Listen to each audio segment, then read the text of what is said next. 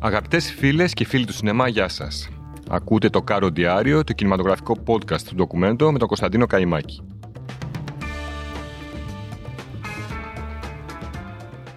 Μπήκαμε σε προσκαρική περίοδο, καθώς πριν από λίγα 24 ώρα ανακοινώθηκαν οι υποψηφιότητες των 95ων βραβείων Όσκαρ.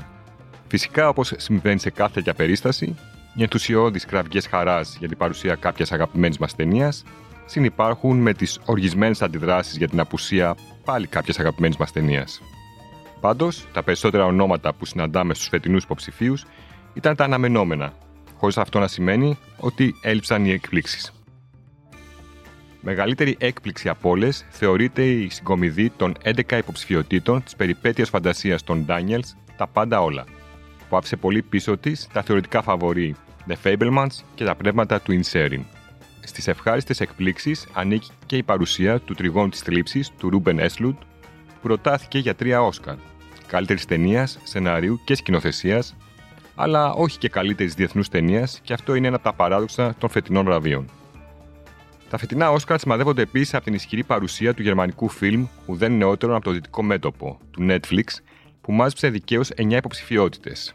Ταινίας, διασκευασμένου σενάριου, φωτογραφίας, σκηνικών και άλλα, ενώ θα μπορούσε να έχει ακόμη δύο-τρία, ειδικά στους τομείς φυσικά της σκηνοθεσία, για την εξαίσια δουλειά του Edward Berger, των ερμηνεών και του μοντάζ. Το Avatar The Way of Water, παρότι μπήκε στη δεκάδα των καλύτερων φιλμ και είχε συνολικά τέσσερις υποψηφιότητες, δεν κατάφερε να οδηγήσει τον James Cameron στη τρίτη του οσκαρική υποψηφιότητα ως καλύτερος σκηνοθέτη. Ενώ το The Fablemans του Steven Spielberg, αν και έχει 7 και μάλιστα δυνατές υποψηφιότητες ταινίας, σκηνοθεσίας, σεναρίου, ερμηνεών, μουσικής για την 53η παρακαλώ υποψηφιότητα του John Williams, φαίνεται να ξεμένει τελικά από δυνάμεις στην οσκαρική κούρσα με δεδομένο και την μέτρια απήχηση στα Αμερικανικά ταμεία. Δεν φαίνεται να ισχύει κάτι τέτοιο για το φιλμ του Martin McDonough, Τα πνεύματα του Ινισέριν, που προτάθηκε για 9 Όσκαρ και δείχνει πως πιθανότατα θα είναι η ταινία που θα αναμετρηθεί στα ίσα με την περιπέτεια φαντασίας των Daniel Kwan και Daniel Seinert τα πάντα όλα. Έκπληξη εδώ η ερμηνεία της Kerry Condon που είχε παίξει και στην προηγούμενη ταινία του Μακδόνα, τις τρεις πινακίδες έξω από το Ebbing στο Μιζούρι, καθώς μπήκε στην πεντάδα των καλύτερων δεύτερων γυναικείων ρόλων. Καλοδεχούμενη και η επιστροφή της Σάρα Πόλεϊ στα Όσκαρ 17 χρόνια μετά από την πρώτη της υποψηφιότητα για το σενάριο του δράματος με την Τζούλη Κρίστη τότε, ιστερόγραφο μιας σχέσης. Οι γυναικείες κουβέντες, η τέταρτη σκηνοθετική δουλειά της Καναδέζας τοπιού, είναι υποψήφιες σε δύο κατηγορίες, σεναρίου και καλύτερης ταινίας. Πάντως, αρνητική εντύπωση προκάλεσε το γεγονός πως καμιά από τις πρωταγωνίστρε του φιλμ, που είναι η Frances McDormand, η Rooney Mara, η Jessie Buckley και η Claire Foy, δεν προτάθηκαν σε κάποια κατηγορία ερμηνείας. Αξίζει επίσης να υπογραμμιστεί η δυνατή παρουσία του Elvis του Buzz Lurman με τις 8 υποψηφιότητες, ανάμεσα στις οποίες συναντάμε και αυτή του πρωταγωνιστή Austin Butler. Καθώς και η επιβεβαίωση της Kate Blanchett ως φαβορή στην κατηγορία πρώτου γυναικείου ρόλου για το Tar του Todd Field, αλλά και του Brendan Fraser για τη Φάλαινα του Aronofsky που είχε συνολικά τι υποψηφιότητες. Τα βραβεία των πρώτων ρόλων, η επικράτηση δηλαδή της Blanchett και του Fraser, είναι και τα πιο σίγουρα βραβεία της 95η τελετής, που θα πραγματοποιηθεί στις 12 Μαρτίου και θα έχει κοδεσπότη τον Jimmy Kimmel. Στις υπόλοιπες κατηγορίες, για τον β' αντρικό ρόλο οι Brendan Gleeson και Barry Keegan που εμφανίζονται στα πρέματα του Inisherin έχουν το προβάδισμα έναντι του βετεράνου και Hui Kwan του φιλμ Τα Πάντα Όλα, ενώ στον αντίστοιχο γυναικείο τα πράγματα είναι πιο περίπλοκα. Εκεί η Angela Bassett του Black Panther Wakanda Forever και η Jamie Lee Curtis του Τα Πάντα Όλα είναι τα φαβορή. Στο πρωτότυπο σενάριο, τα πρέματα του Νισέριν κοντράρονται με τα The Fablemans, Τα Πάντα Όλα, Tar και Τρίγωνο της Θλίψης. Ενώ στο διασκευασμένο σενάριο, το ουδέν νεότερο από το δυτικό μέτωπο, χάρη στο κλασικό έργο του Erich Maria Remarque, έχει πιο δυνατό εκτόπισμα από το Glass Onion, το Αισθάνομαι Ζωντανός, το Top Gun Maverick και τις γυναικείε κουβέντες. Πώς εξηγείται όμως η επιτυχία του φιλμ Τα Πάντα Όλα, που απειλεί να αφήσει χωρίς βραβεία σαφώς ανώτερά του έργα όπως το Spielbergικό The Fablemans, τα συναρπαστικά πνεύματα του Inisherin και το αντιπολεμικό αριστούργημα ουδέν νεότερο από το δυτικό μέτωπο. Α πάρουμε λοιπόν τα πράγματα από την αρχή.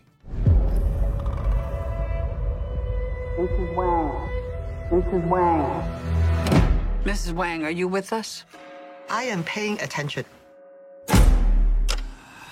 Now, you may only see a pile of receipts, but I see a story.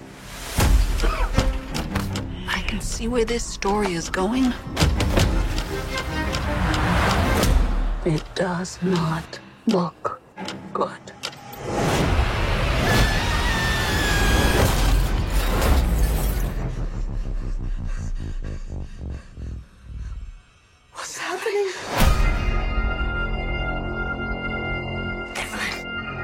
Not your husband. I'm another version of him from another universe. I'm here because we need your help. Η ταινία, που είναι μια οργιώδης σάτυρα φαντασίας υπερηρωικών ταινιών τύπου Matrix, έχει ως βασικό θέμα το χάος της πραγματικότητας, καθώς και τα παράλληλα σύμπαντα που είναι πολύ της μοδός τελευταία. Η ροήδα στο φιλμ είναι μια καταχρεωμένη Αμερικανοκινέζα μεσήλικη διοκτήτρια ενός καθαριστηρίου, η οποία ψάχνει να βρει άκρη με τα πρόσημα της εφορίας, όταν αρχίζει να αντιλαμβάνεται ότι κάτι δεν πάει καλά με τον περίγυρο. Την μπερδεμένη Evelyn Wang υποδίεται η Μισελ Γέο. Η σχέση της Evelyn με την οργισμένη έφηβη κόρη της Joy, που ψάχνει να βρει τη σεξουαλική της ταυτότητα, προσφέρει τις κορυφαίες κομικές σκηνές του φιλμ. Δίπλα σε αυτές, βάλτε και τις στιγμές που εμφανίζεται η απίστευτη Jamie Lee Curtis στο ρόλο της εφοριακού και έχετε μια ικανοποιητική εικόνα για το τι συμβαίνει πάνω κάτω στην ταινία. Για το κεντρικό χαρακτήρα του έργου, οι δημιουργοί είχαν επιλέξει αρχικά τον Τζάκι Τσάν, αλλά όταν ο τελευταίος αρνήθηκε, αποφάσισαν να χρήσουν πρωταγωνίστρια τη Γέο, η οποία θα έπαιζε στην ταινία της σύζυγό του σε ένα δεύτερο ρόλο.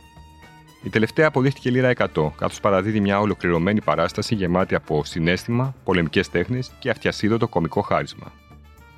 Τελικά, είναι τόσο σπουδαία ταινία το Τα πάντα όλα, θα αναρωτιέστε όσοι δεν την είδατε το περασμένο Απρίλη, την εποχή δηλαδή που βγήκε στις ελληνικές αίθουσες. Προφανώς και όχι, αφού το χάος που πραγματεύεται σε πολλά σημεία η ιστορία της συμπαρασύρει στο τέλος και την ίδια την ταινία.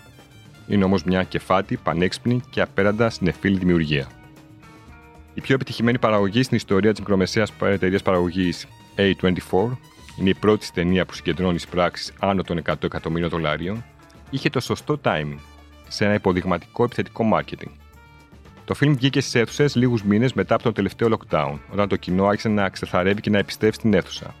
Είχε ω όπλο τη τη συγγένειά της με τις περιορικές περιπέτειες, διέθετε ένα πιασάρικο τίτλο που έμενε στο μυαλό όλων και το μόνο πράγμα που υποσχόταν στο θεατή, με όχημα το απίθανο τρέιλερ, είναι πως δεν πάσχει από σοβαροφάνεια. Όλα αυτά βοήθησαν και με το παραπάνω, οπότε όταν τα μέλη της Ακαδημίας άρχισαν να σκέφτονται τις προτάσεις τους για τα καλύτερα φιλμ του 22, άπαντες είχαν μια καλή κουβέντα να πούν για τους δύο Ντάνιελ και το φιλμ τους Τα πάντα όλα. Αυτή λοιπόν είναι μια πρώτη εκτίμηση για την 95η τελετή της βιομηχανίας του θεάματος. Να είστε όλοι καλά, δείτε τις υποψήφιες ταινίες που προβάλλονται αυτή την εποχή στις αίθουσες και θα τα ξαναπούμε την επόμενη εβδομάδα.